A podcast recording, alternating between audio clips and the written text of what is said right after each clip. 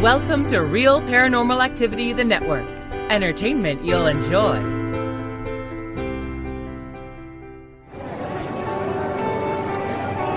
You are listening to an RPA production where people gather.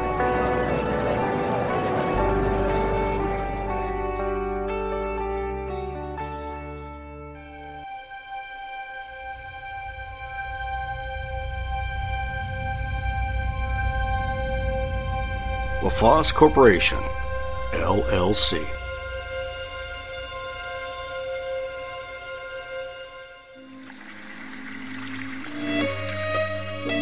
I was really lonely. And I would go across the street. There was this, this big wooded area and this lake. I would try to catch minnows in the stream and entertain myself. I, I found a stray cat, and I would talk to the cat as if the cat was my friend. And it was really pitiful. I mean, looking back at the time, I guess it was a sad time for me, really, really lonely. But then Nancy came along, and it was so wonderful. I went to the woods, to the lake, again, as usual, after school. And then I, I heard something. There was a really pretty girl with long hair. She was by herself and she was walking towards me. And when she got all the way up to the stream, she stopped and she said, "What you doing?" Fishing for minnows. I was shy. I didn't know how to act with another kid my age. What's your name? She said her name was Nancy. We hung out that day, and I kept it inside. I didn't want her to know how desperate I was for a friend, but I was so happy. I couldn't believe that I had found somebody in my neighborhood to hang out with, and I didn't want her to go home.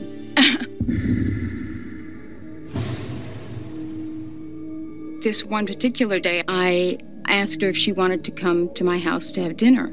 And she said, sure. It was just about dinner time. And we walked in, and I told my mom that I had met a friend, and she was so happy. I said, Is it okay if she stays for dinner? And she said, Sure. And then we went to the dinner table, and everybody was already there, and they were, you know, starting to sit down and serve plates. And so she went and got another chair from the dining room and pulled it up to the table for Nancy, and Nancy sat down. And then we started to get served.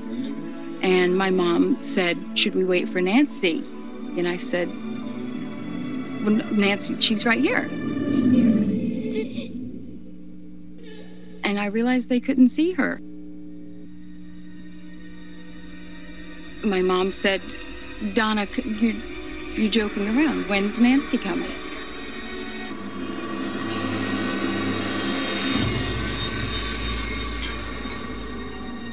And I was just silent the rest of dinner because I wasn't sure what to make of that. I was seven years old. I guess they thought maybe I was playing with them. But then after that, every day when Nancy was around, they, they, they started seeing that I wasn't joking. Nancy never talked about why she couldn't be seen by anybody else. She just shrugged her shoulders and we moved on to the next thing we were going to talk about. I tried not to think about it because I enjoyed having Nancy to play with. I wasn't lonely anymore, and she was really nice. She was just a normal kid to me.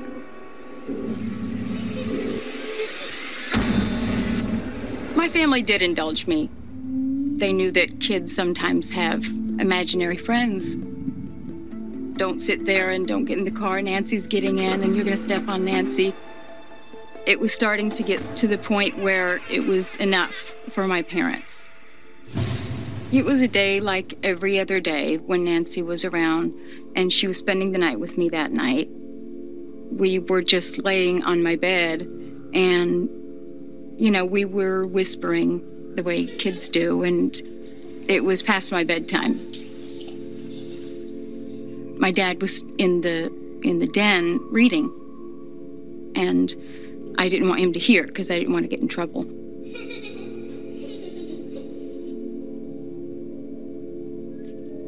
But my dad kept coming back to my bedroom Donna, go to bed and get your sleep.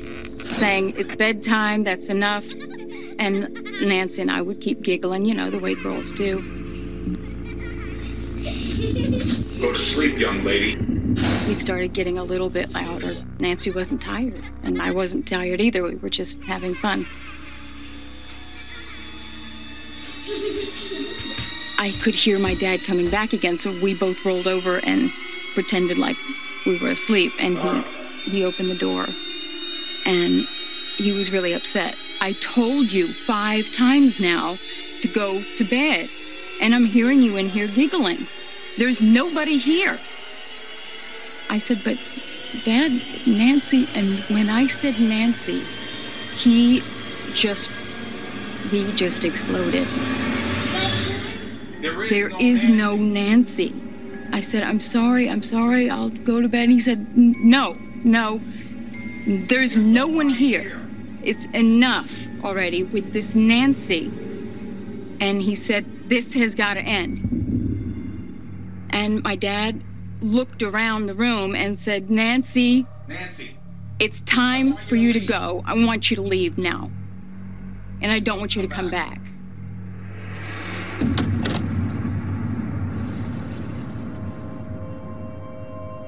And I was just, I was really upset. And I started crying.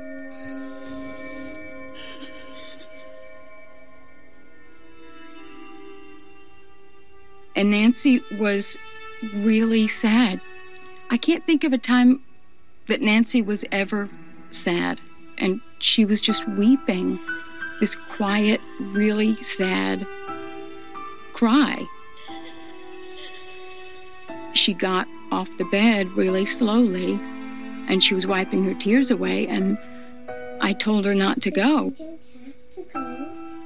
She said she had to. And I was it was so upsetting.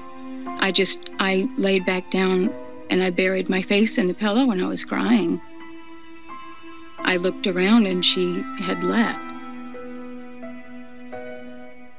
She wasn't there anymore.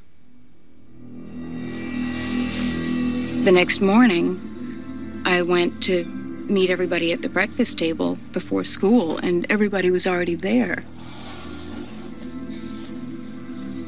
Everybody was really quiet and I could tell something was very wrong. Donna, And my dad, he said, Donna, did Nancy have long blonde hair and wear a, a, an- a white gauzy dress? Nobody had ever asked me what she looked like before. Nobody cared about my dumb imaginary friend, but he described her perfectly. And I said, Yeah, that's exactly what Nancy looks like. And my dad just went completely ashen and told me that he had seen Nancy. And I said, Oh, well, where is she? You know. Then he told me that after he shut my door the night before, that he had gone back to the den and continued reading his book. Then he heard a noise.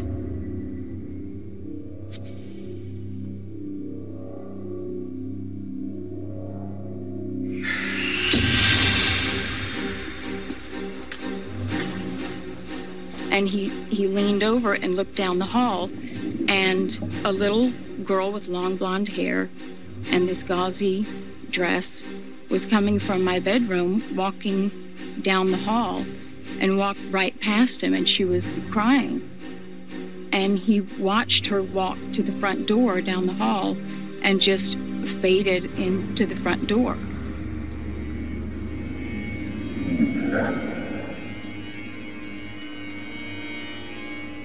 She never, she didn't come around anymore, and I was alone again.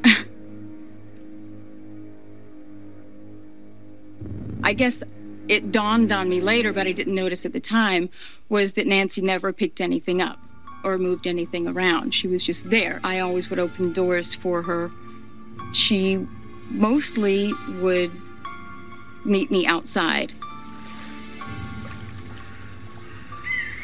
My my mom and dad decided to look into the history of where our house sat. And they went to the library and they were researching old records and they eventually found a record, an old record from a couple of hundred years before, where there was a young girl who was seven years old who had drowned in the lake across the street. The dress that she was wearing fit from that time period, and her name was Nancy, and she was the same age. They knew that that, that was her. I think I was for her the same thing she was for me. We were both lonely. I think she was probably lonely too. And I was somebody she could play with. I don't know what I would have been like if she hadn't come around. I don't really know. I'd rather remember her as just a real little girl. I don't like thinking about the other.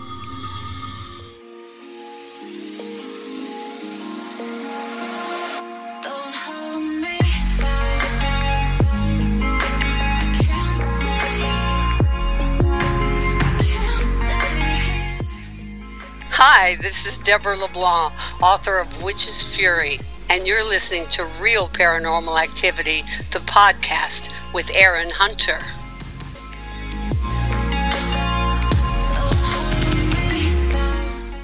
Welcome. I'm Aaron Hunter, purveyor of paranormal stories, the occult, and the unexplained. Welcome to RPA. I hope you enjoy your stay.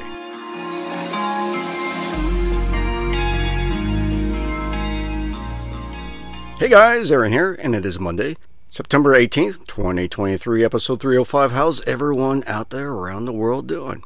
And man, as always, glad to be back in the hot seat.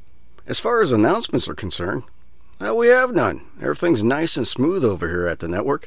I'm still waiting for uh, something to hit the fan, right? but I like it this way nice and smooth. Other than that, yeah, fall is here. We have some fall weather, but it's still going to get warm here and there. And, of course, Halloween's coming up. Can't wait.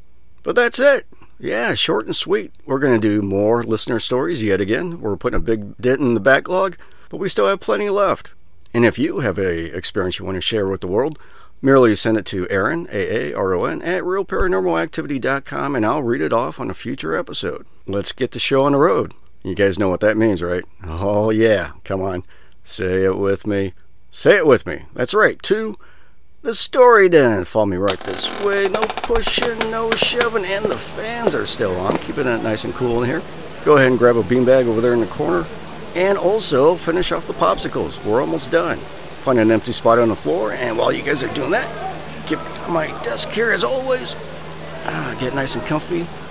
I'll print off Britt's packet. Let's see what story she's uh, picked out for us today. Let's see here. Okay. All right, we have uh, two short ones and a medium one. Let me take a sip of my green tea real quick. Hmm. Hmm. Oh man, so good when it hits the lips. All right, the first one. This one is by Dirt, and it's titled Experiences. Okay, Dirt, let's see what you got, man. I have always wondered why those that are sensitive, or those that happen to just experience a supernatural event, experience them so individually. Some people see black and white entities, others in color. Some have been able to speak to them, or hear disembodied voices as clear as day. I find this to be such a strange phenomenon regarding the human senses. I ponder if it's due to the fact that entities are just as spontaneous or meaningful in their decisions as they were when alive, or if it is dependent on the abilities of the living. Both my mother and I have had experiences with entities for a very long time, both starting in childhood and continuing onward. Though there is a particular difference in our experiences. My mother has seen solid apparitions in full color, while I have only seen clear ones. When my mother and father went on a trip when I was a little girl, they were staying at a hotel. One night, my mother woke up and saw two solid apparitions of what looked like men from the 1800s. My mother described them as looking like farmers or miners because they had overalls on. She still is not sure of the time period they could have come out of. One man was African American, uh, the other was Caucasian.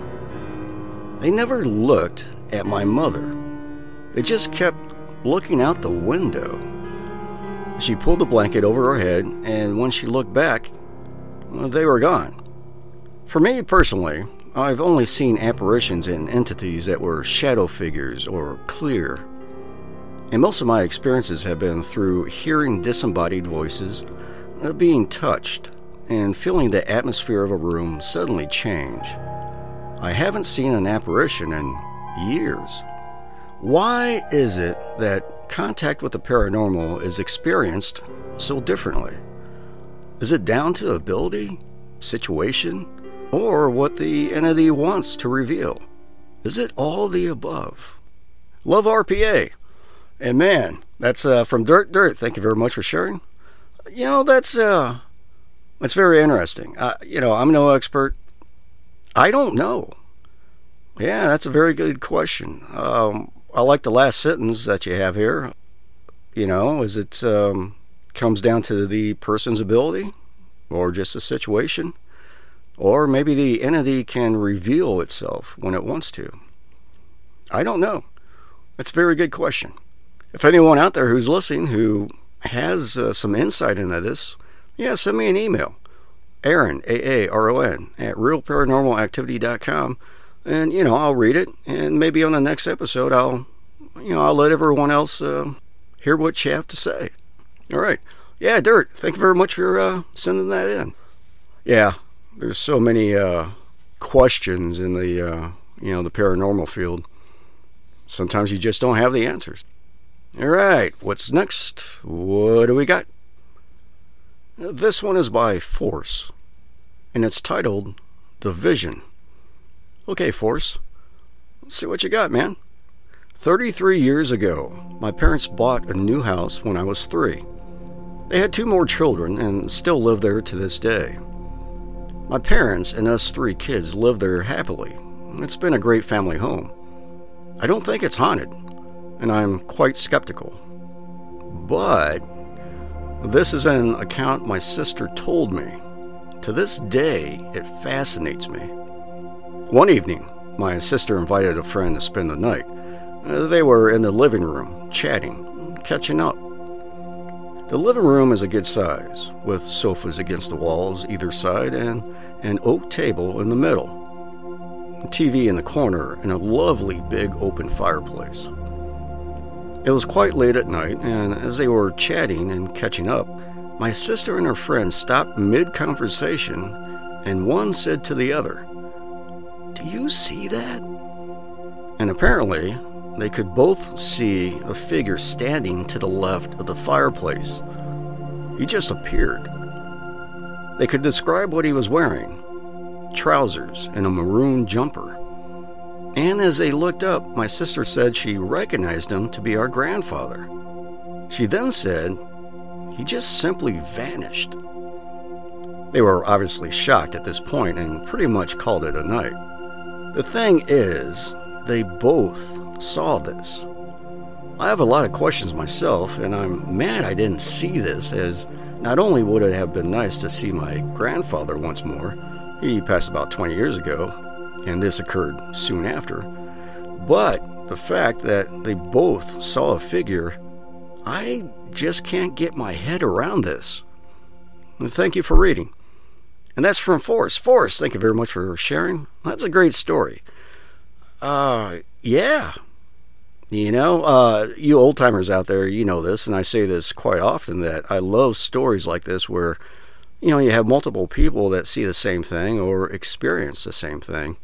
You know, it kind of gives it uh, credibility, validation. You know, you're not by yourself, sleepy. Uh, you might be seeing things, you know, trick of the eye, that sort of thing. So, yeah, I always like it when there's uh, other people involved. Yeah, this uh, this happened soon after your grandfather died. Well, yeah, we get stories like that all the time. Loved ones after they passed, um, they show up. Sometimes the very next day, sometimes the very day that they're buried, sometimes a year later. You just don't know. So yeah, it's uh, it's not that unusual. Yeah, Force. Thank you very much for sharing. Loved it. All right. What's next? What do we got? This one is by Silk and is titled The Wardrobe. Okay, Silk, let's see what you got, man. Until I was eight years old, I lived with my parents and younger sister in an old Victorian house. As long as I can remember, there were always paranormal events in this house, such as footsteps on the landing, doors closing by themselves, etc., etc.